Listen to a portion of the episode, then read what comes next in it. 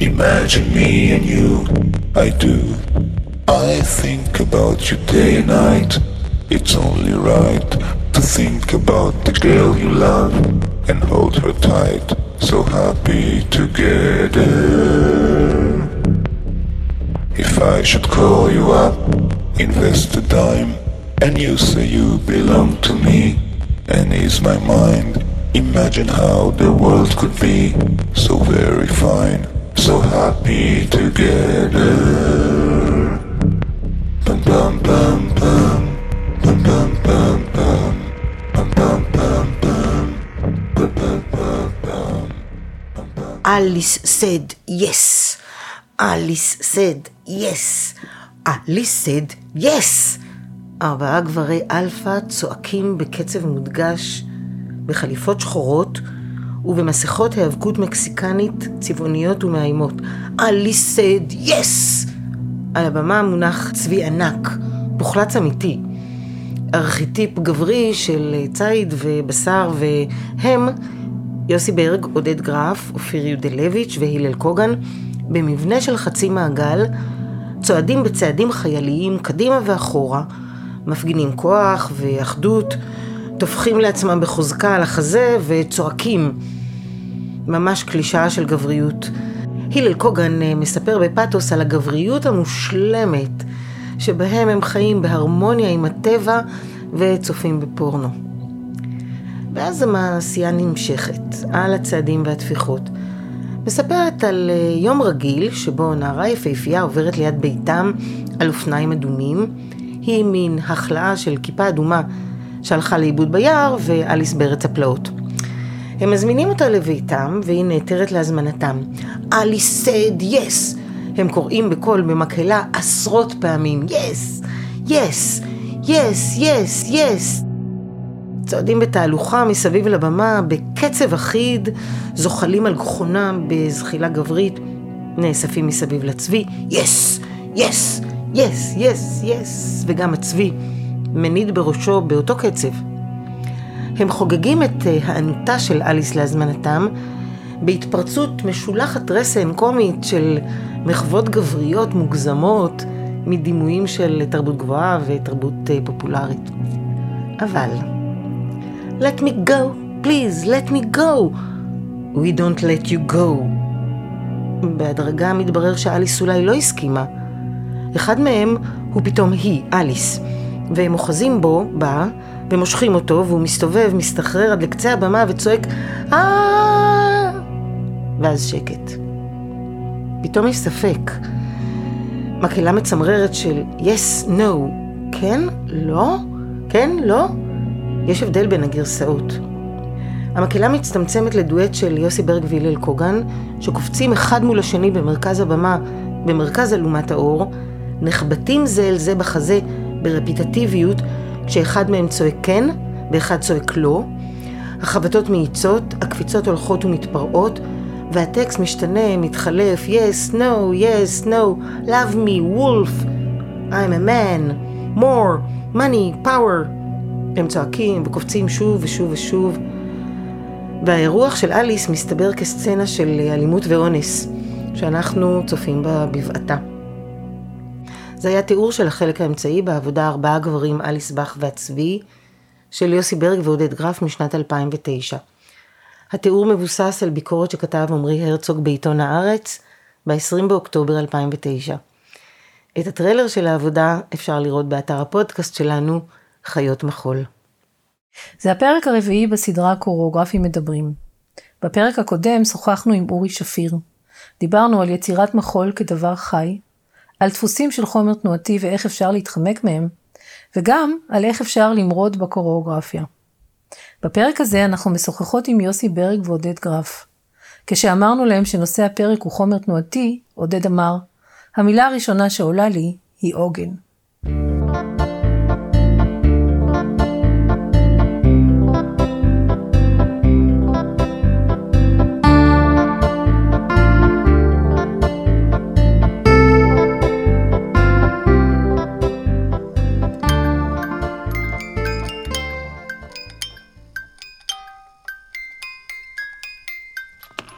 אתם מאזינים לחיות מחול, פודקאסט על המחול העכשווי בישראל.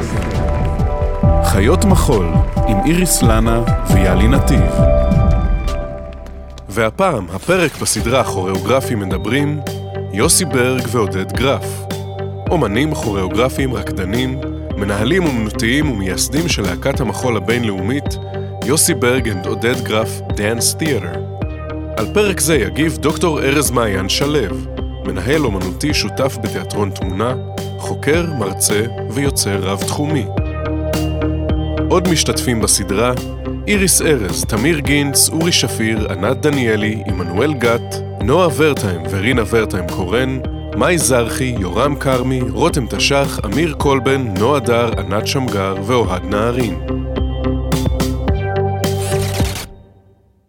היי יאלי. אהלן איריס. בסתיו 2021 יצאנו לפגוש יוצרות ויוצרי מחול, לדבר איתם על פרקטיקות כוריאוגרפיות. פגשנו אותם בסטודיואים, בבתים ובזום. שאלנו אותם מהו חומר תנועתי עבורם ואיך הם חושבים על הקשר בין הגוף הרוקד והתנועה. המוטיבציה נבעה מסקרנות להבין תהליכי עבודה קוריאוגרפיים עכשוויים. רצינו להיכנס אל מתחת למכסה המנוע של התהליך היצירתי. להיכנס לסטודיו ובעיקר לראש של היוצרים ולשמוע מהם על הפרקטיס. על אופני הפעולה הייחודיים להם ועל מנגנוני היצירה. עניין אותנו לדבר על הדבר שכמעט ואינו מדובר, על התחלות ועל ההפקה הראשונית של חומרי העבודה, ועל איך מחשבות ורעיונות מתרגמים לגוף, לתנועה ולפרקטיקות עבודה. מצאנו מודלים שונים באמצעותם מתייחסים יוצרי המחול לחומר תנועתי, ושכל אחד ואחת מהם מדבר על זה קצת אחרת, אבל המשותף להם הוא שכולם מדברים על הגוף כמדיום של המחול, המקור והמשאב של החומר התנועתי.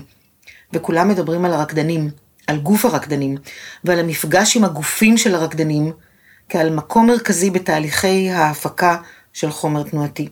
מכאן עלו שאלות על מקומם של הרקדנים, האם הם מבצעים, פרשנים, שותפים יוצרים, ואיזה תוקף ומקום יש להם כאנשים, כבני אדם, סובייקטים, בתהליך היצירה הכוריאוגרפי. השאלות האלה מובילות באופן בלתי נמנע למחשבות על יחסי הכוח בין היוצרים לרקדנים ועל ההיררכיות וסמכות בתהליכי העבודה, ומובילות את השיחה לסוגיה נוספת והיא הביצוע. או במילים אחרות, איך פוגש החומר התנועתי את הגופים הפרטיקולריים של הרקדנים המבצעים, ומה המשמעות של המפגש הזה לתהליך הקוריאוגרפי. להיכנס מתחת למכסה המנוע, אמרנו? אנחנו בביתם של עודד גרף ויוסי ברג בתל אביב. היי יוסי, היי עודד. מה הדבר הראשון שאתם חושבים עליו כשאומרים חומר תנועתי? המילה הראשונה שעולה לי זה עוגן, שהחומר התנועתי הוא תמיד איזשהו בסיס שאנחנו חוזרים אליו בזמן תהליך יצירה, בזמן ההופעה עצמה, אני מרגיש שתמיד החומרים התנועתיים קשורים לכל האלמנטים האחרים, אם זה טקסטים, אם זה שירה, אם תאורה, אה, תלבושות, הכל כאילו איכשהו מחובר לזה באיזה נימים, אה, לדבר הזה שקראת לו חומר תנועתי, אבל אולי הוא יותר מזה בעבודה. אני מסכים איתך לגבי זה שזה משהו ראשוני להתחיל איתו, גם אם העבודה מתעסקת בהרבה נושאים קונספטואליים, יש משהו בבסיס, זה, זה חומר התנועתי, שבמרכאות, שזה יכול באמת, אם אני אתרגם את זה לדבר הכי פשוט, זה כמו להמציא קומבינציה. ממש שחושבים כמו בסדנה, כמו בשיעור, הדבר הכי ראשוני, אבל יש משהו בלהמציא משפט תנועתי שהוא יכול להיות באמת איזה גרעין שנסתמך עליו, ולא משנה אם אחרי זה הוא יהיה לו הרבה אה, פיצולים בתהליך, הוא משהו שאפשר אה, כמו אה, להישען עליו, הוא, הוא כמו מגנט פנימי כזה מרכזי שסביבו נבנות שכבות. אמרת מגנט והמילה שפתאום עלתה לי זה מצפן. אני מרגיש שזה מכוון אותנו בכל עבודה לראות איפה אנחנו נמצאים מבחינת החקירה שלנו, האם בא לנו לחזור אחורה, אה, האם אה, יש איזה חיפוש חדש שמעניין אותי. אני מרגיש שהרבה פעמים הוא קצת מגלה את עצמו אה, לעבודה. כלומר, אני הרבה פעמים יוצר בשלבים הראשונים של היצירה את החומרים התנועתיים ממקומות מאוד אינטואיטיביים, וקצת מסתכל עליהם ורואה מה מעניין אותי באותה תקופה, ממה אני מושפע, ממה אני לקחתי השראה, מה מסתחרר לי במוח ובגוף, ואני מרגיש שאני מנסה ממש לשים לב לזה ולהקשיב לזה, ומתוך זה הרבה פעמים יוצאות תמות, או יוצאת איזה, יוצאת איזה אסתטיקה, או יוצאת איזה פילוסופיה קטנה שמעניין אותנו אה, להתעסק בה. רק, רק אפילו ההתבוננות כל פעם בעבודה הקודמת, מה החומר התנועתי היה, ואיך אנחנו רוצים להתייחס אליו, ואנחנו מדברים אותו ומפרקים אותו, ואז מזה כבר יש חומר חדש לצאת אליו. אה, בהתבוננות על מה שכבר עשינו, איך אנחנו רוצים לשכלל, מה זה הדבר הזה, זה משתמש בדברים מסוימים יותר, דברים אחרים פחות, יש הרבה אפיונים לחומר התנועתי שכבר נוצר, ואז עצם ההתייחסות שלנו אליו מייצרת כבר איזה קרקע לפתח משהו חדש, כי זה ביחס ל... אני רוצה להבין, אתם, אתם מגדירים עכשיו איזשהו מודל עבודה שאומר שמתוך הגוף שלכם יוצא במצב ובזמן ספציפי, יוצא חומר תנועתי שאתם מסתכלים עליו, ועליו מתלבשות השכבות האחרות. זה נכון לומר מה שהבנתי? המילה אפילו שיותר אנחנו משתמשים בה הרבה פעמים היא צביעה גם, כלומר באמת לקחת את הדברים האלה שנוצרים הרבה פעמים בשלבים המוקדמים, אפילו לפני שהרקדנים נכנסים איתנו לסטודיו, מתוך מקומות מאוד אינטואיטיביים, הרבה פעמים כאילו בין המטבח לסלון, אה, בים, אה, בטבע, אה, סתם ברגע של השראה בחוץ, או באיזה אחרי חזרה אחרת, פתאום מתחילים להיווצר איזה DNAים קטנים של משהו חדש. לפעמים אני אומר אולי זה יהיה לשיעורים שאני מלמד, ואולי זה באמת יהיה ליצירה הבאה, ואולי הם ילכו לפח, מה שהרבה פעמים גם קורה, או לבית הקברות של החומרים התנועתיים.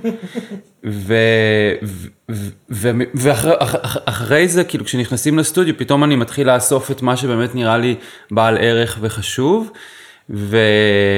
מסתכל על זה, וכשמכניסים את זה לסטודיו, הרבה פעמים זה ממש נצבע, המילה נצבע עולה לי.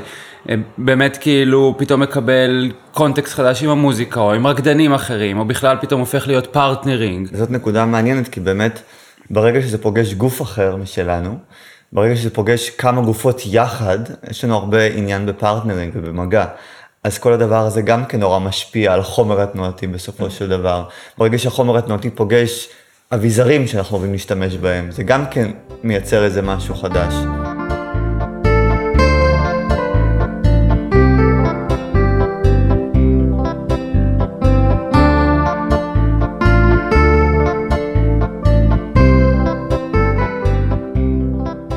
אתם מסמנים את הגוף כאתר הראשוני. נכון. אה, של העבודה. כמה מוקדים, זה יכול להיות גם הגוף, ולא רק סתם הגוף, זה גם החומר התנועתי, אה, שהוא מאוד משמעותי עבורנו עדיין, כלומר אני אומר עדיין כי הרבה פעמים כזה כוריאוגרפים מתרחקים מהמקום הזה ואני מרגיש שאני באופן אישי מאוד מחובר ל, ליצירה של תנועות ויצירה של פילוסופיות קטנות דרך כוריאוגרפיות אה, קטנות שעדיין עוברות דרך הגוף שלי. אני אה, לא יודע אם אני אפרד מזה בעתיד, אבל כרגע זה ממש אה, מרכיב הכרחי, אבל גם יש, יש אתרים אחרים. כן יכול להיכנס פתאום איזה מוזיקה שהיא, שאנחנו יודעים שהיא הולכת להיות מרכיב מרכזי, או טקסט שנורא חשוב אולי... לנו, שכאילו, אני, אנחנו יושבים פה כאילו ליד הספר של חזי לסקלי, שפתאום איזה שיר שלו יכול להיות, אבל אולי כדאי אה, להדגיש את זה, כי גם טקסט, שזה משהו שהוא מרכיב מרכזי בעבודות שלנו, הוא גם כן חומר תנועתי. ו, והוא גם כן עובר דרך הגוף, הרי הטקסט לא יכול לקבל ביטוי בלי הגוף. פשוט, פשוט באמת אחד המוקדים, אה, כמו שאמרתי, הראשוניים, זה, זה הקומבינציה, או איך שנקרא לזה, אבל במקביל קורים הרבה מוקדים אחרים שהם גם כן חשובים, אנחנו פשוט נוטים להכל לקרות יחד, וכל פעם מתמקדים במוקד אחר בזמן תחילת התהליך. ואז שאנחנו רוצים לחזור לאיזה משהו שלהסתמך עליו, אנחנו חוזרים לגוף, במקביל לשאר המוקדים. אני רוצה לשאול שאלות גסות. כשאתה מדבר על קומבינציה, אתה מדבר על קומבינציה ב... במובן ה-old way שלה? כלומר, יש סט של תנועות שחוזרים עליו, ואתה מלמד אותו, את הר... אתם מלמדים אותו, את הרקדנים, בדרך חיקוי? אה, יש דבר כזה? קודם כל, אני לגמרי... זה נכון המתודה הזאת? גם, גם. גם המתודה הזאת, לא רק. זה, זה, זה רק משהו ראשוני בכלל לצאת ממנו. Mm-hmm. כי עוד פעם, כשמסתכלים על תנועות, אז אני יכול להעביר את זה לגוף אחר, והגוף הזה, אני מסתכל ואני אומר, אוקיי, זה נראה אותו דבר, זה אחר, לאן אני רוצה לקחת את זה, אני נותן לרקדן הזה לפתח את זה, אני מפתח עם רקדן משהו, אני לוקח את הרקדן, מצרף רקדן אחר, זה נהיה משהו אחר. אז זה כמו גרעין להתחיל ממנו, כדי לא להיות באיזה ריק של ממה אני אתחיל, ממה אני אעשה, כי תמיד יש את הוואקום הזה. אני לא חושב שזה, שזה נועד כדי אה, אה, למנוע ריק, אני מרגיש שזה ממש יציאה אותנטית מהגוף שלי. קודם כל זה דבר שהוא קונסטנט. עכשיו אנחנו לא בתהליך יצירה, אתמול הייתי אה, בים, אה, במתקנים שם, ופתאום יצאה לי פרזה, כאילו, אין לי מושג לאן היא תלך, אבל היא יצאה והיא הייתה צריכה לצאת, ואני שם אותה, לפעמים אני רושם לי את השתי תנועות הראשונות כדי לזכור, או מצלם את זה, רושם בכתב? בכתב. כן, מחברת? כן. או פשוט זוכר את זה כאיזה מספר... מה זה? אה, איפה המחברות? פה. זה זה הקופה שלי. אמ, ואני מרגיש שזה משהו שהוא רציף, זה תמיד יוצא ממני, כמו, כמו שרבוט של צייר, לא יודע. לפעמים שוב פעם, אין לי מה לעשות עם זה, הרבה, הרבה, הרבה פעמים בתהליכי יצירה אנחנו בכלל לא מלמדים את הרקדנים את החומרים נכון, התנועתיים האלה. נכון. כן יכול להיות שאני אשתמש בהם אם אני רוקד בפנים, או כן אני יכול להיות אשתמש באיזה משהו. אפשר לקשר את או זה לזה כן יכול להיות שאנחנו- שאני אראה את זה לרקדנים. זה או גם כן... קשור לזה שאנחנו מלמדים, אז אולי גם יש איזה משהו טבעי בזה שאנחנו מלמדים בהרבה מקומות בארץ ובחו"ל, שאנחנו רגילים שיש תמיד איזה קומבינציה חדשה שאנחנו רוצים ללמד, אנחנו לא רוצים לחזור על אותו הדבר. אתם ציידי תנועות. ציידי תנועות, אבל יש לנו, נראה לי זה לא שנינו- רק ציידי תנועות, אני מרגיש שזה לא רק התנועה, זה גם באמת הרצף התנועתי מעניין אותי. כן, לגמרי הפ- הפרזה אולד סקול. אני, אני ממש מרגיש נראה לי מחזיקה, צייד. ב- מחזיקה בתוכה איזושהי פילוסופיה, איזשהו DNA שגם תופס את רוח התקופה עבורי. אני הרבה פעמים מרגיש links מטורפים פתאום, כאילו, וואי, זה ממש עניין אותי לפני עשר שנים, נגיד, סתם אני אומר בתיאור גס, כאילו, תנועות קטנות ומהירות, כאילו, רק של הידיים, או רק מעברי משקל שמשפיעים, כאילו, בצורה גלית על החלק גוף העליון. כאילו, ופתאום מזהה את זה, ואני מרגיש שזה יוצא, ואני, כן, לוכד אותם, כמו איזה צייד אה, רצפים. נראה לי צייד תנועות זה טריקי, כאילו צייד זה נשמע לי כאילו לצוד משהו בחוץ. והרבה פעמים אני מרגיש שזה לצוד בפנים, זה, זה, כי זה כן עובר דרך הגוף שלנו. בסופו של דבר, שכל אחד מאיתנו מגיע עם איזה רצף, אנחנו כל הזמן בפינג פונג של להראות אחד לשני, אז זה חייב לעבור דרכנו כדי להבין את המהות של הדבר הזה. האם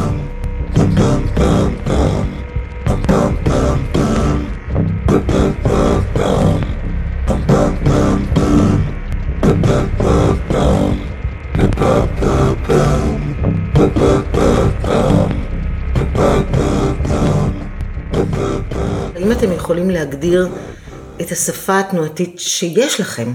איזושהי, יש איזושהי שפה כשמדברים על יוסי ועודד. יש משהו שמזוהה... אתם- זה תמיד מפתיע אותי. אוקיי. אני, אני, אה, אני שואל, זאת כן. שאלה בעצם. יש שפה? אני אענה על זה, אני חושב שהמילה שפה היא מטאפורה טובה, אבל היא לא מדויקת, כי אני חושב שבאמת שפה אמורה לקודד המון המון דברים, אני לא בטוח שהחומרים התנועתיים שלנו מקודדים לצורך העניין משהו אחר, או, או תופסים דברים בעולם, שאני חושב שזה ההגדרה של שפה. זה, זה מטאפורה יפה, ואני כן יכול לזהות אה, אה, פקטורים, או לא יודע, DNA ים שחוזרים על עצמם, גם אם אנחנו לחלוטין מרגישים שאנחנו משתנים לגמרי בכל עבודה, עדיין אני יכול לזהות חיבורים בין העבודת partnering לבין אה, חומרים מעבודה לפני 15 שנה, לבין חומרים שקיימים היום. נראה לי, אני יודע להגיד משהו, שהשפה מבחינתי היא לא דווקא ביטוי של שפה תנועתית, שזה כאילו הקלישאה של איך שאני חושב ששואלים אותי שפה תנועתית, אז שאני חושב, אה, השפה של התנועות. שפה מבחינתי זה השימוש בטקסט לעומת, וה, וה, והשילוב שלו עם הגוף. המרכיבים. והמרכיבים, והתודעה. ומה, זה מבחינתי שפה. לא במובן הקלישאתי של איך זזים, אלא איך הפילוסופיה של העבודה. זה שפה מבחינתי. מה שאני אומר... ו- המכלול. המכלול, איך שאני משתמש, באופן שבו אני משתמש בטקסט ותנועה ביחס לדברים, באופן שאני אומר סאבטקסט, זה שפה. לאו דווקא במובן של, אה, הוא זז בדרך כזאת. אה, אני מאוד נהנה לחשוב אפילו על הרעיון הזה, אה, ממש על החומר התנועתי. כלומר, כן, אני יכול להתחבר באמת לשפה בין מרכיבי ה- הבמה השונים, בין העבודה שלנו עם טקסט, לבין העבודה עם הגוף, לבין העבודה עם התאורה, לבין העבודה עם התלבשות, לבין העבודה עם, עם הרקדנים, אבל באמת, כאילו, ממש מעניין אותי בשיחה המשקפיים האלה של ממש פנימה לתוך החומר התנועתי, איך אפשר להגדיר את הדבר הזה, ומה הוא, ומה הוא מחזיק בתוכו, כמה, כמה אמיתות או, או מרכיבי אישיות, וכמה מהם קשורים לפסיכולוגיה שלי, וכמה מהם קשורים ל, לדיאלוג ביני ובין יוסי, וכמה זה קשור גם לאותה תקופה לרקדנים שאני עובד איתם, או לחוויות חיים שעברתי. אני חושבת שזה גם מה שמעניין את יאלי ואותי. זאת אומרת, הניסיון הזה לתפוס את הדבר החמקמק הזה, החומר האפל. החומר האפל. אז אה, אה, כל השאלות האלה הן שאלות אה, היקף כאלה שמנסות לקלוע לתוך הדבר הזה שאי אפשר, שאי אפשר, נו, מאוד מאוד קשה להגיד אותו. אה, אבל בכוונה חלק מהשאלות הן שאלות פתוחות כאלה בשביל להתמודד עם הסוגיה, לא כדי לפתור אותה. מעניין כי אפשר להתייחס לזה גם בתוך רצף היסטורי, נגיד יוסי בא מבת שבע, והאם, אה, מה טמון, מה טבוע על הגוף כל, שלך. כל הדברים שבאתי מהם טמונים בי. הסרטים השאלה- שראיתי, האנשים שפגשתי, חוויות חיים, כוריאוגרפים שעבדת איתם. עכשיו הכוריאוגרפים שעבדתי איתם. הלימודים זה- שלך- הלימ- הכל, זה שאני שוחה בים, זה קשור, זה שאני עושה טרקים זה קשור, כל, כל חוויה כזאת מבחינתי מהצוות, שלמדתי טיפול, זה, זה הכל מתבטא ואני גם רואה איך אני מבטא את זה, ב, באיך אני בסטודיו, באיזה דברים אני יוצר, איך אני מתייחס לאנשים, הדברים האלה מבחינתי הם חלק משפה, אם נדבר על שפה, זה מבחינתי חלק משפה. זה לא רק החומר התנועתי בסופו של דבר, גם בא מהמקומות האלה. אתה צריך לבוא עם משהו, כי, כי בתוך הדבר הזה שהוא לא נודע, צריך כן להבין על מה אנחנו עובדים ולמה אנחנו עושים את זה, אז אתה צריך איכשהו למצוא גנים של אה, מזין- בהירות. כי התחלנו בהירות, מהמילה עוגן. כן, נכון, זו הייתה המילה הראשונה שלך. נכון, שחומר תנועתי זה עוגן. נכון. אני גם, זה זה התחבר לי למקום הזה ש... שכשמישהו נכנס לסטודיו אין כלום, יש רק את הגוף שלו. זה זה מה מקום... אה, נכון זה ולא נכון. אוקיי. כי נכון, אין כלום, אבל יש הרבה גם כן. האופן שבו אתה בוחר להתייחס עם הגוף שלך לחלל, האופן שבו אתה רוצה לראות את החלל שאתה נמצא בו, ואיך הוא נותן לך השראה או חוסר השראה. אז זה קצת כמו במדיטציה, אה, להיות כלום, אבל יש גם הרבה, כי עולה כל הזמן. אנחנו הרי כל הזמן מלאים במחשבות ורצונות של לעשות משהו, אבל לא, אבל אני רוצה אבל לעבוד, לא כמו שעשיתי בעבודה הזאת, משהו אחר. אז הכלום הזה מלא באינפורמציה מבעבעת. וזה מאוד מעניין שבאמת תיקחי כל, המון כוריאוגרפים, תשימי אותם באמת רק את הגוף שלהם בסטודיו, יצאו דברים נורא נורא שונים, ועוד יותר מזה, מוסכמות נורא נורא שונות של איך להתחיל לעבוד, ומה זה בכלל יצירה, ומאיפה מתחילים. זה נורא מעניין כי זה הכל במוח הרי אצלנו, כאילו, זה גוף באמת בסטודיו, גוף בחלל ריק. אה, מוח? גוף? נשמע כמו בדילנד. מוח או גוף? גם וגם, לגוף גם. אצלנו זה אה, ביחד. גם למפרקים יש... אה, יש מוח. יש מוח מפרקי. עוד שאלה, ש... אה, עוד משהו קטן, זה, בטח. אני, שעולה לי זה שנגיד חלק מהשיחה יש לי איזה כזה נקר בראש שאומר אבל את מי זה בעצם מעניין כאילו חוץ מחבורת רקדנים שאולי התעניינו בזה אבל כמעט כל הופעה החברים ש... או אנשים שאני מכיר ש... הדבר הראשון שהם שואלים אותי זה איך בניתם את כל, איך אתם זוכרים את כל התנועות, נכון. הש... הש... סליחה, השאלות מופנות לחומר התנועתי הרבה פעמים דבר ראשון. עם כל קהל, עם כל איך, קהל. איך אתם זוכרים את התנועות? Rap music is evolving backwards. Hip hop acts scratch the backside of an apathetic gesture indifferent to the seemingly insignificant histories. How do these replicants acquire permission to flourish and aspire to inspire musical fusion? This medium has the potential better than anything alchemy art form. Take shit and return mental precious metal. אתם עושים חימום בבוקר? כלומר, יש יש דבר כזה? חימום? אנחנו עושים, אה, זה, על כל עבודה יהיה משהו אחר לענות. יש עבודות שנגיד, אה, אה, אני העברתי חימום, או עודד העביר חימום, אז נגיד זה יכול להיות או חימום של אימפרוביזציה, או חימום של יוגה. יש אה, את התקופה שנפצעתי, ואני זוכר שחזרתי, ועם כל מיני תרגילים כאלה שלי נראו הכי מוזרים, אבל פתאום רקדנים זה היה כזה, וואו, זה עובד עליהם. וזה היה מדהים, כי הרגשתי שזה יכול לעבוד פתאום הדברים שמצאתי עם הגוף הפצוע. יש תקופה כמו תקופה יותר אחרונה שאנחנו עושים לפעמים חימום אישי. אה, אני חושב שזה מאוד תלוי בצורך של הקבוצה, ויש פעמים שכזה אנשים ממש מרגישים רגע שצריך דווקא את הזמן של לבד כל אחד בבוקר, ויש קבוצות שדווקא ממש אומרות, בא לכם לעשות לנו חימום, ואנחנו צריכים את זה, או צריכים איזושהי משהו שמאחד אותנו בבוקר. אני מרגיש שאני די גמיש, אני מרגיש שאני לא חייב את הקבוצה הזאת בבוקר, או לחמם, אני מרגיש שאני, בדרך כלל אנחנו עובדים עם אנשים שאני מאוד סומך עליהם, שהם מספיק קשובים לגוף והם ידאגו לו. חלקם אה, מגיעים משיעורים או פרויקטים אחרים, כבר חמים. הייתה תקופה שנגיד עשינו, אני זוכר אה, שכל אחד בקבוצה ביקשנו ממנו להעביר חימום, איזה שהוא רוצה, והיינו דיינים איזה בא לנו, אז זה היה נחמד כזה, פתאום היה רצפה, והיה יותר היפ-הופ, והיה קצת בחבל, כאילו היה כל מיני דברים, אז קצת בחבל. כאילו תמיד אני מרגיש ש, שיש בזה מצד אחד משהו מאוד מאוד יכול להיות אה, מפרה, נגיד בלהתחמם ביחד או לחקור ביחד משהו, ומצד שני גם מעייף את היום חזרות. כי זה כאילו עוד איזה נדבך שהוא לא בשביל יצירה, עכשיו הרבה פעמים ביצירה אנחנו גם עושים אימפרוביזציות והרבה פעמים אנחנו גם... תן לי דוגמה לאימפרוביזציה. אני תמיד אומר שהרבה פעמים אני בא נגיד במחברת עם 10 טסקים, והרבה פעמים הם הופכים ל-100 טסקים. פתאום הטסק הזה מתחבר לטסק הזה, בוא נעשה את הקטע התנועתי ש, שחיפשנו, כאילו את החומר התנועתי שחיפשנו כתוב? באימפרוביזציה. אה, אבל תוך. כדי השירה שחיפשנו בכלל במשהו אחר, ותוך כדי שאתה מדבר, ותוך כדי שאתה מראיין את עצמך, ותוך כדי שאתה כאילו, כאילו, פתאום יש מלא תתי, אה, תתי טסקים כאלה. האמת היא שגם כשאנחנו מעבירים סדנאות זה ככה, וזה נורא כיף. טסק זה ביטוי שאתה משתמש בו. לגמרי. אוקיי. משימה, כן, טס. לא, מאוד מעניינת הטרמינולוגיה פשוט. אנחנו מכינים כל אחד מה מאיתנו, לא, יש מיליון, כאילו... מה? משימה, טס. מה, יש מיליון, לא משנה, לא אני נהיה... אנחנו כן, מכינים, זה אה, ממש כל- מעניין הטרמינולוגיה. ולרוב יש איזו תוכנית פעולה, ותוך כדי מרגישים אותה. בדיוק. קוראים לזה תוכנית פעולה? כן? כן, יש, אנחנו מדברים עם מה. אנחנו- אנחנו מדברים מה אנחנו הולכים לנסות. ואז יש מלא דברים שקורים בדרך, שזה נפלא, כן. אבל, אבל זה שבאנו עם משהו, זה נותן, זה, זה, זה משהו להתחיל ממנו. I got to go, I got to go now. Somebody man just stepped on my heart. I got to go, I got to go now. Somebody man just stepped on my heart.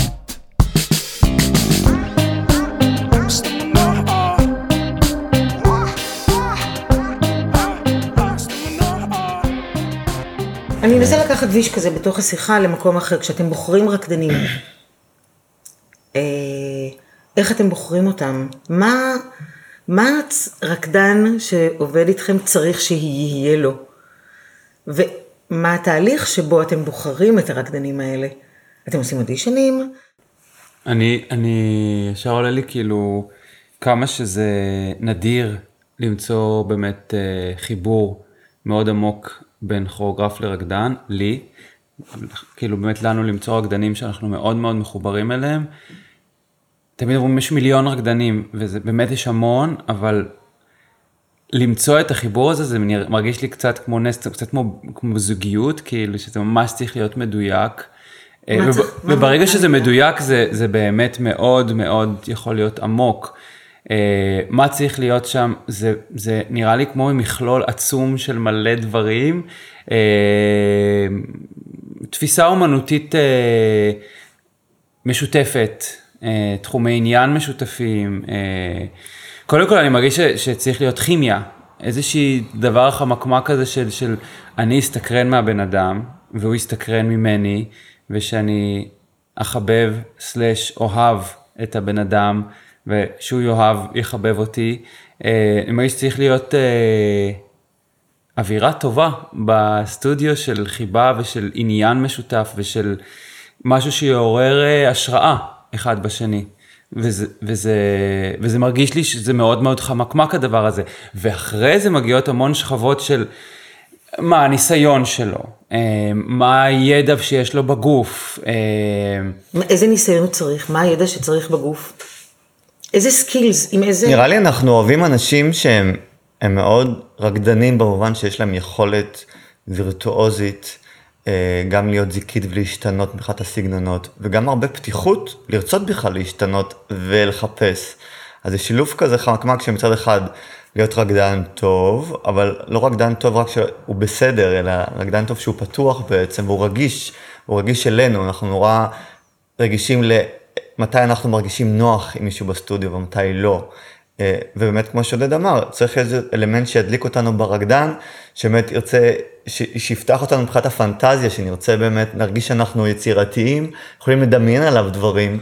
אנחנו בעצם רוצים לעשות גרסה טובה ש- שלו כפרפורמר, אה, כמו שאנחנו רוצים לעשות את הגרסה הטובה יותר שלנו ככוריאוגרפים ופרפורמרים בעצמנו. עולה לי, עולה לי עוד נקודה, באמת, שזה שני דברים שיוסי אמר, אולי לחדד אותם מהזווית שלי, שאני ממש מתרגש מזה שאני מרגיש ליד רקדן שבא לי להעיז יותר, ככוריאוגרף, או למתוח את הגבולות שלי כיוצר, אם זה פיזית, אם זה רעיונית, אם זה הבעתית, אה, ורסוס ההפך, כאילו שרקדן שאני מרגיש שאני צריך קצת לעצור את עצמי, או שזה מוגזם מה שאני מבקש, או שאולי אני מבלבל כאילו המקום הזה מאוד מאוד משפיע עליי. אה, וגם המילה וירטואוזיות שיוסי אמר, אני אולי הייתי מחדד את זה, הווירטואוזיות לשינוי, לייצר שינוי גם בסגנון, גם בהבעה, גם ב... במעבר בין קול לשירה, לריקוד, ל- לשבת לדבר, אה, כאילו הווירטואוזיות הזאת של גם וגם, וכאילו להיות גם יום אחד ממש כזה רקדן מבצע ושעובדים על פתאום פרזה תנועתית במשך כמה שעות, וגם יום אחרי זה ממש לשבת קונספטואלית ולראות אה, סרטונים, וכאילו באמת היכולת הזאת, לאו דווקא לקבע את עצמך ל"אני רקדן כזה", אלא בוא כאילו- נהיה בהרפתקה הזאת ביחד. כל- מעניין שאתם, אה, הדגש הכל כך גדול בתשובות שלכם הוא על, ה, על הקשר, על הפתיחות, על היכולות האינטלקטואליות סלש רגשיות. כי אני, אינטליגנציה רגשית, הרבה לפני שאתם אומרים לי, אה, לא, הוא צריך לעשות grand jeté מדהים. גרנ- grand jeté ספציפית אה, פחות... אה, grand jeté מה- כסימבול. כס- אה, אז אולי כסימבול אה, הוא פחות אה, משמעותי לי, אבל כן אני מרגיש שאולי אולי זה ברור מאליו, בגלל זה אמרתי את הדברים האחרים, ש- שהרקדנים שעובדים איתנו הם תמיד מאוד יש להם רקע. capable, ויש להם רקע וניסיון, וניסיון פרפורמטיבי, נכון. ו- וגיל הרבה פעמים. אתה יכול להגדיר את, אתם יכולים להגדיר את אה, גופי הידע הטכניים של רקדן, זה ממש קשה. ממש קשה. ניסינו אתמול. נגיד, אתה צריך שיהיה לו ברקע שיעורי קלאסי בוודאות, או שהוא יכול לבוא מרקע של אקרובטיקה נגיד. אני בכוונה מאתגרת את השאלה הזו, כי... יכול לבוא מה- נגיד עבדנו, עבדנו עם אנשים, גם uh, מחו"ל למשל, שהרקע הקלאסי שלהם לא היה uh, מובהק, אבל הם כן השתכללו בטכניקות אחרות. איזה?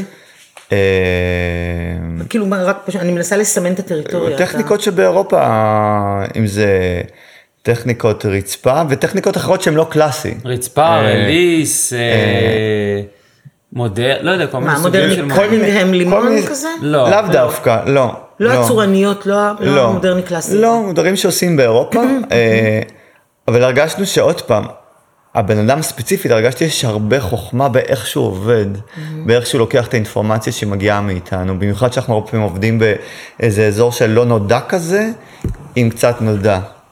זה גם מאוד תלוי בהרכב הקבוצה. בדיוק. אם יש עבודה שעשינו נגיד לפני כמה שנים עם שבעה רקדנים, רקדן אחד שיש לו יכולות אחרות לגמרי, מבחינתי זה יתרון וזה נפלא. אם אנחנו עושים אני, יוסי ועוד רקדן טריו, ואנחנו מכוונים את זה כבר למקום נגיד שמאוד מעניין אותנו שיהיה תנועתי, תנועתיות ספציפית, אולי הרקדן הזה לא יתאים. הבנתי. אתם, אז אני מניחה שאתם לא עושים אודישנים? אנחנו עושים אודישנים, אבל אולי לא במובן ה...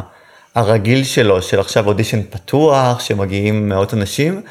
אנחנו, בגלל שאנחנו נורא אוהבים יותר אה, להסתכל על אנשים מקרוב, נקרא לזה, אז האודישנים שלנו יותר גם מצומצמים. אנחנו או פונים לאנשים, או אנשים פונים אלינו, ואז אם יש סיטואציה שבה אנחנו בדיוק רוצים אה, להתחיל יצירה, אז אנחנו מזמינים את כמה אנשים לסטודיו, ואז המשהו המצומצם הזה מאפשר בדיוק את ההתבוננות האישית הזאת. אה, ולוקח רגע שנייה להתבונן על דברים שהם לא רק איך הם עשו את הקומבינציה, אז בסופו של דבר אם התחלנו בתחילת השיחה עם קומבינציה, בסופו של דבר זה הרבה מעבר לקומבינציה. אתם מדברים איתם.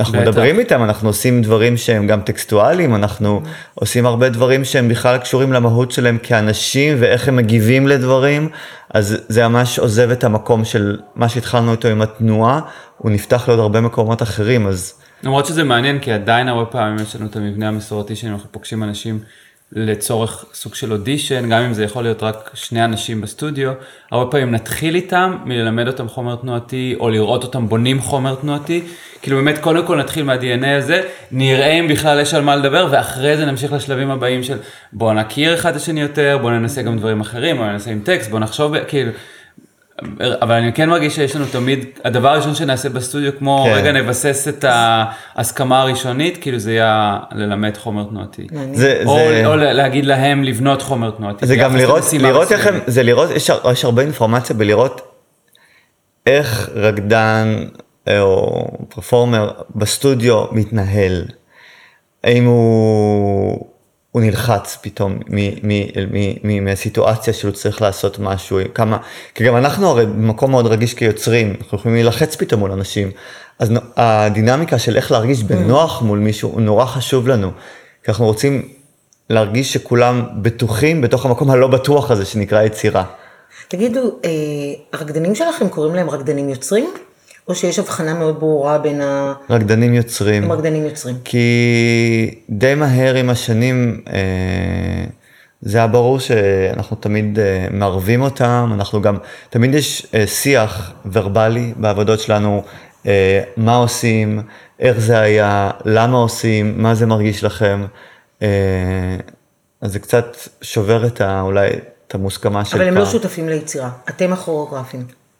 אה, אנחנו כותבים- הכוריאוגרפים, אבל אנחנו כותבים, אה, זהו, אנחנו כותבים שותפים ליצירה אה, לפעמים, נכון? אני חושב שכן, ה- נקרא לזה האחריות המלאה או האינישיישן הוא שלנו לחלוטין. גם מבחינת העריכה ומה שקורה, זה אנחנו מחליטים, ההחלטות הן שלנו לגמרי, אה, מה, איך, אנחנו אבל, אלה אבל, שעושים את אבל אני מרגיש. שזה גם איפשהו באמצע מבחינת הגדרה, כי, כי השותפות היא מאוד מאוד עמוקה, וההשפעה היא אדירה. אפשר ו- להחליף רקדן כזה? אה, זה לוקח זמן, לצערי למדתי מניסיון שלי כרקדן גם בלהקות אחרות שאפשר להחליף כל אחד. אז זה אמת, אמת מרה כזאת ש... לא, אה, רקדן כזה שהיה שותף באופן כל כך עמוק ליצירה, אפשר זה להחליף? קרה לנו, זה קרה לנו שהחלפנו בסופו של דבר גם אנשים שחשבנו שאי אפשר יהיה להחליף, ולמדתי את זה על עצמי פשוט. אה, אבל, אבל זה לא משהו שאנחנו מוססים לעשות, אנחנו כן, מאוד. אוהבים את ה... אני שואלת אם זה אפשרי גם, אפילו במובן האתי. אני חושב שא' תלוי בעבודה, אולי יש עבודות שזה ממש ממש בעייתי, כשהן מאוד מאוד ביוגרפיות. נכון. מצד אחד, ומצד שני, דווקא זה כן מזמין הרפתקה יצירתית. אה, המשחק אם אני מרגיש, ה- אה, אני מרגיש שזה יכול ללמד המון המון על היצירה, דווקא לקחת סיפור של רקדן ולחשוב מה מה-DNA של הסיפור הזה חשוב, לתרגם אותו, אה, מה ברקדן האחר אפשר לקחת. אה, אז אה. זה, זה, אני חושב שזה, ש, שזה זה נשמע, זה נשמע קשוח, אבל אני חושב שאפשר להחליף. אני חושב שזה אפילו- יכול אפילו- להביא לפעמים גם, אה, יכול להביא איזשהו גם עניין או אינפורמציה חדשה. כל משחק בין המרחק קירוב, הוא, הוא, הוא, אפילו ניגשו אליי בהופעה האחרונה בתל אביב, מי שניגשה ושאלה אותי, אתה באמת יוסי. אז הבנתי, אוקיי, אפשר להחליף אותי, כאילו. I'll be stressed out at midnight. I'll be stressed out, stressed out at mid, mid, mid, mid. I'll be stressed out at midnight. I'll be stressed out, stressed out at mid, mid, mid, mid, mid, midnight. I got to go, I got to go now. Somebody man just to my גם, גם אה, חללים, אגב, הרבה פעמים נגיד, אה, סתם לדוגמה, את When Love Walked In עשינו לצורך אה, העניין, לא, יצרנו את זה לחלל של גלריה, גלריית רוארט, והעלינו את זה שם בסדרה של אה, הרבה מופעים, וזה היה מבחינתי, הלך- חשבנו, אין הלך- מצב שזה כאילו יעבור לבמה. זה יוכל ללכת למקום אחר, והתחלנו לחפש חללים שכאילו, ובסוף כאילו זה הלך לבמה וזה נפלא, וזה מרגיש לי ממש. כאילו... וזה מצא דברים חדשים, אז נכון. תמיד יש פחד כזה מהשינוי, מהלהאחז במה שנוצר בצורה מאוד ספציפית, אבל... לא, אבל זה זה אחרת חלל נכון, וגוף. זאת אומרת נכון. שזה גוף ספציפי, אבל יש משהו במהות של תנועה, שהוא שהוא בתנועה. נפרד מהגוף. ש, שהדברים דורשים שינוי מסוים, או להיות בשינוי. זו עובדה שגם אנחנו כל פעם מטפלים בעבודה ואף לא נשארת אותו דבר, אז זה אנחנו- חלק מזה. אנחנו בעצם מדברים על זה שיש אה, הרבה אפשרויות לפרידות, דברים שאנחנו לא חושבים שאפשר להפריד, שבעצם התנועה נפרדת מהגוף, שהנשמה של הריקוד יכולה להיפרד מהגוף שבו היא נוצרה. אה, שהריקוד יכול להיפרד מהחלל שאליו הוא מיועד. זאת אומרת, סתם, זו פעם ראשונה שאני חושבת על זה זה, ככה. זה מקסים נורא, ממש אהבתי עכשיו איך שאמרת את זה, זה, זה היה אפילו נוגע ללב. ואולי באמת מה, תפס כזה איזה מהות חמקמקה של כל הדבר הזה, וגם אני רוצה להגיד שיש הרבה פעמים תרגומים, שהעסק הזה הוא גם הרבה פעמים אה, טכני או כלכלי. אה, מזמינים אותך לסיור ורקדן לא יכול לבוא, מה אתה עושה בשלב הזה? כן יש לנו מחויבות אתית לפסטיבל שהזמין אותנו, כן צריך לתרגם את זה. אולי אתה הרבה פעמים נכנס לזה לאו דווקא ממקום שאתה שש להחליב, הרבה פעמים זה, זה פשוט כורח המציאות והכרח.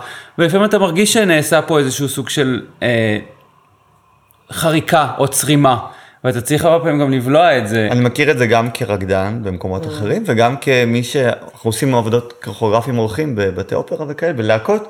הרבה פעמים העלינו עבודה קיימת, ועשינו לה אדפטציה, ואז פתאום תפקידים מסוימים נראים אחרת. אז אתה מבין שאתה מנסה לתפוס את הרוח של הדברים, וזה הדבר שהכי קשה לפעמים. אני חושב שנורא חשוב לשמור על איזושהי, כאילו באמת, כן, בואו נשחזר את היצירה עם רקדן אחר, אבל ממש לראות מה הרקדן האחר ישפיע על היצירה, וכן לרגע לעשות את הפתיחה הזאת גם איתו. לא לשחזר as is. כן, אם יש באמת איזשהו זמן, זה נראה לי מאוד מאוד חשוב לשמירה על האותנטיות ובאמת למצוא את העומק החדש. זה משהו שקשור לחיבור לרגע, לחיבור לבן אדם באותו רגע, מה הוא מביא איתו. וגם לגוף הספציפי, נכון, שלא בדיוק. דומה אף פעם לשום דבר אחר, גם לא למי שהוא היה קודם, אתמול. נכון, נכון, לגמרי. וואו. אה, אני רוצה לשאול אתכם עוד שאלה כזאת, קצת מופרכת, אבל אתם יכולים לדמיין או לתאר את הרקדן האידיאלי? אני, אני אולי גם כן לא מסתכל על זה, או לא חושב על זה במובן של רקדן, אלא יותר רגעים שראיתי ב, ביצירות שפתחו לי את הלב ואת הראש, אז יותר במובן כזה ופחות אה, שרקדן ספציפי שינה את חיי. אני יכול להגיד שאנחנו מאוד, כן, שיש חיבור, אנחנו מאוד מרגישים מחוברים לרקדנים שלנו. במובן עמוק, מאוד אוהבים אותם. כן, זה נשמע ככה. אה, מאוד, מאוד, אני, אני, לי זה נשמע זה טיפה... נשמע כמו אהבה.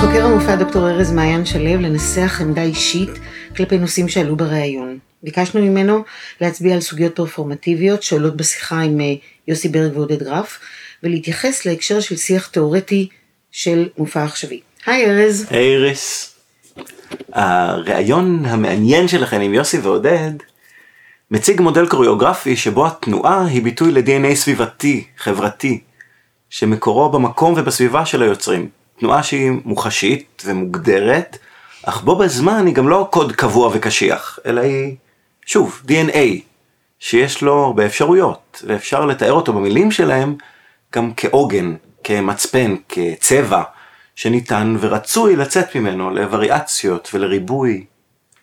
יוסי ועודד מציעים להיות מפעל של תנועות, או אתר לייצור תנועות. רגע, רגע, אני רוצה לעצור אותך ולדייק שהם הסכימו למינוח הזה, אבל הם גם הסתייגו מהדימוי הזה. הם בסוף הסכימו על uh, ציידי רצפים, לוכדי רצפים, נכון? ציידי תנועות. ההצעות, התנועות שלהם מתבססות על היותם ציידי תנועות. הם קנו את ההצעה הזאת בסוף. כלומר, מפעל התנועות שלהם הוא למעשה מפעל לעיבוד תנועות, לייצור מסגרות אסתטיות לתנועות שמקורן הראשוני בתרבות, בחיים, במפגשים אנושיים או ברגעים של התבוננות פנימה או החוצה.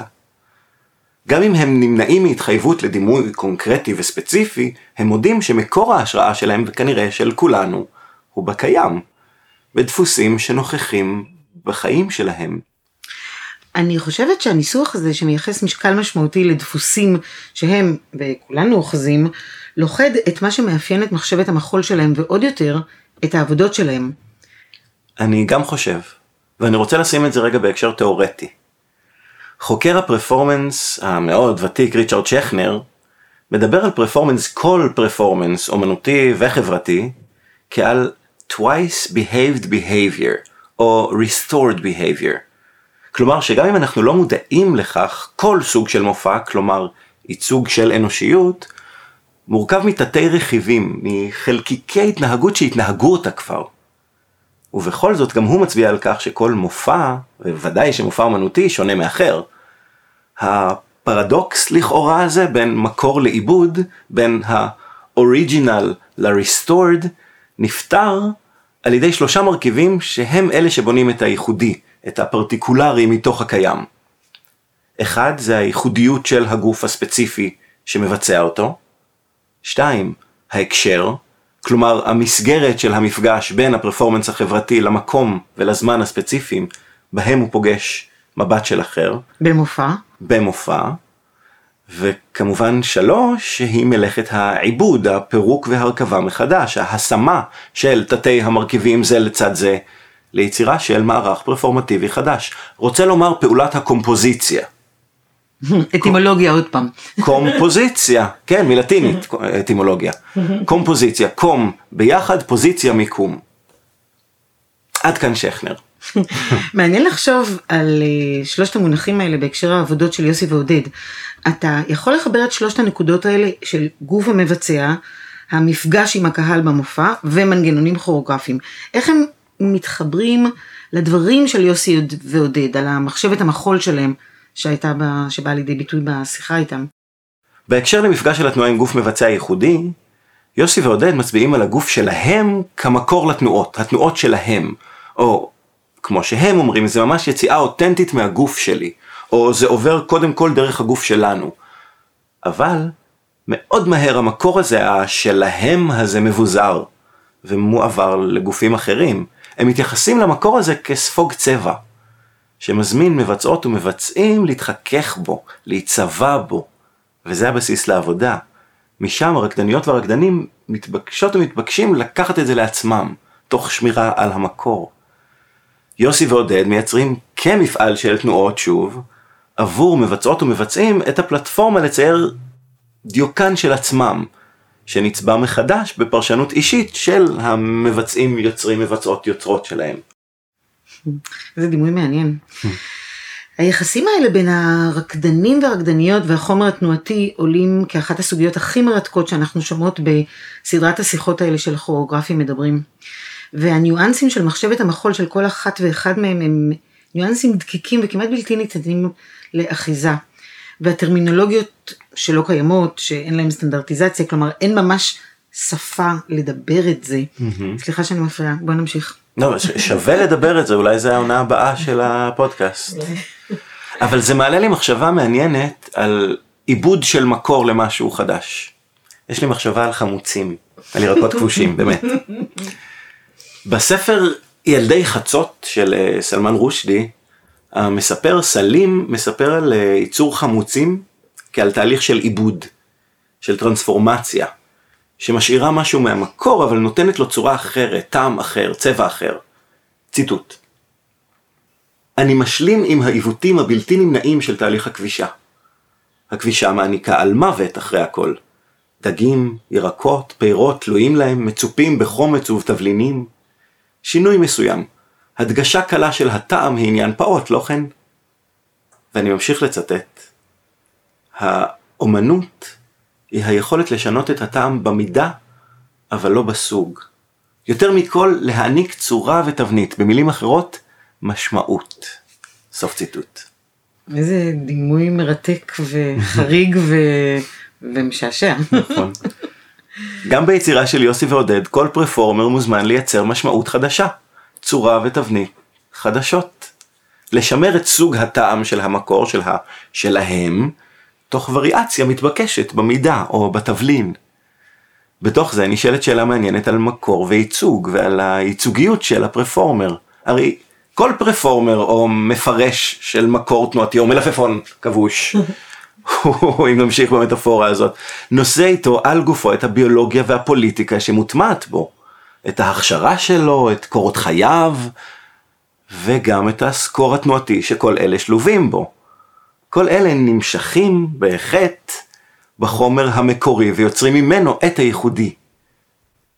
יוסי ועודד מציגים דואליות בין הגוף הסינגולרי הבלתי ניתן להחלפה, שהרי הקוריאוגרפיה נבנתה מתוך מקור של יוסי ועודד, אבל עבור מידותיו של רקדן או רקדנית מסוימים, לביוגרפיה שלו, שלה, למחשבות ולמטענים הרגשיים שהם נושאים. ועם זאת, הם מציגים את הרקדן או הרקדנית האלה כברי החלפה. שהרי the show must go on, ושארל דה גול כבר אמר שבתי הקברות מלאים באנשים שלא היה להם תחליף, נכון? עניין האפשרות של החלפת הרקדן או הרקדנים נוגעת לסובייקטיביות של הגוף המבצע, הם מדברים על זה. בדיוק, הם מדברים לא רק על התקה מגוף היוצר לגוף מבצע, אלא גם על האפשרות של התקה מפרפורמר לפרפורמר מחליף.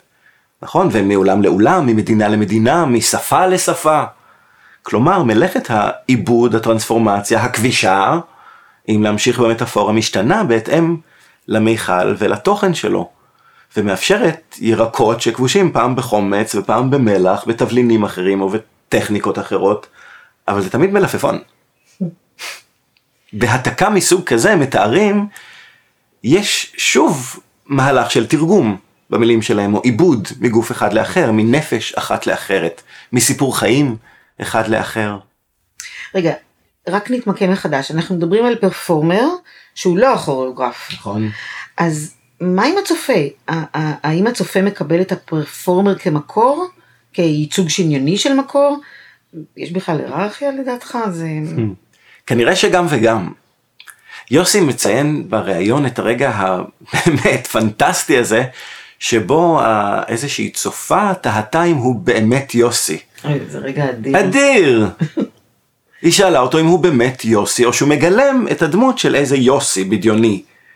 כלומר, שכמו כל גוף, פיזי או לא פיזי, ביצירה, גם הגוף של הפרפורמר הופך בהכרח לייצוג של משהו עבור צופה שלא מכיר את המקור, שלא מכיר את יוסי, לצורך העניין. כל המחשבות האלה מחזירות אותנו לאותה נקודת מוצא שאיתה גם יוסי ועודד פותחים, מהי תנועה מקורית? לתנועה יש מקור ב-DNA הסביבתי שנובעת מההשפעות שהיוצרים סופגים, מסביבות היומיום שלהם, ממקורות ההשראה שלהם, מהביוגרפיה, מההכשרה שלהם, מהמפגשים שלהם, האנושיים והאומנותיים, מכל זירת מפגש של העולם עם עצמם, או של עצמם עם עצמם. הגוף זוכר רצפים של DNA תנועתי, רצפים שחוזרים שוב ושוב. יוסי ועודד נמנעים מהתחייבות על שפה קבועה, ובכך משחררים את עצמם לקרוא ולחבר בכל פעם את העולם לתוכן ייחודי, ומשמרים את הממד הלא מוכר, החד פעמי שביצירה. ובכל זאת, הם משחררים לצופה ולחוקר את האפשרות לסכם מתוך זה איזשהו סיכום, איזשהו גרעין DNA משותף שעליו הופעלה פעולה קומפוזיציונית מתמדת. מיקום ביחד, שוב, קומפוזיציה. משם בעצם התחלנו. ממש החודש, אגב, באפריל 22, לטובת מאזיני העתיד, הכריזו על השלמת פרויקט מיפוי הגנום האנושי. איריס, יש לי רעיון, אולי הגיע הזמן באמת להכריז על פרויקט מיפוי הגנום הקוריאוגרפי. מה את אומרת? רעיון מצוין. תודה ארז. תודה, איריס. תודה ליוסי ברג ועודד גרף, ולדוקטור ארז מעיין שלו. תודות למתן אשכנזי מאולפן אוזן מוזיקלית על העריכה והקריינות, ולעידו קינן ועומר סנש מפודקסטיקו. איריס לנה היא חוקרת מחול, מרצה באקדמיה למחול ובסמינר הקיבוצים, ניהלה את פרויקט הקמת ארכיון להקת בת שבע, ואת תחום המחול בפרויקט שימור דיגיטלי של אוספי מחול בספרייה הלאומית. איריס היא מנכ"לית פסטיבל צוללן. יאלי נתיב היא מורה וחוקרת מחול בהקשרים סוציולוגיים ואנתרופולוגיים. היא מרצה בכירה במכללה האקדמית לחברה ואומנויות, ASA, כותבת על חינוך לאומנויות, סוציולוגיה של הגוף, התנועה והמופע, ועל מחול והחברה הישראלית. מחקרה העכשווי עוסק ברקדנים מקצועיים מזדקנים. יאלי היא יושבת ראש עמותת הכוריאוגרפים. אנחנו מזמינות אתכן ואתכם לבקר באתר הפודקאסט חיות מחול, שם תמצאו תצלומים, קטעי וידאו וכישורים ליצירות שדיברנו עליהם בפרק, ולהקשיב לפרקים הקודמים של הפודקאסט. הפודקאסט הוא חלק מפלטפורמת השיח תיץ, מחול ומחשבה. הפקה איריס לנה ויאלי נתיב. תודות לעידו פדר, לעמותת הכוריאוגרפים ולמשרד התרבות והספורט. המוזיקה המושמעת בפרק היא מתוך Heroes, כוריאוגרפיה יוסי ברג ועודד גרף משנת 2006. Happy Together של ה-Turtles, עיבוד וביצוע אוהד פישוף. מתוך Common Creative Free Music. The Earth is finally gone up in flames, מאת הינטרהיים. Last Bar Guests, מאת לובו לוקו. Backwards Evolution, מאת Eaters. I Got to Go Now, מאת Anthem of Rain.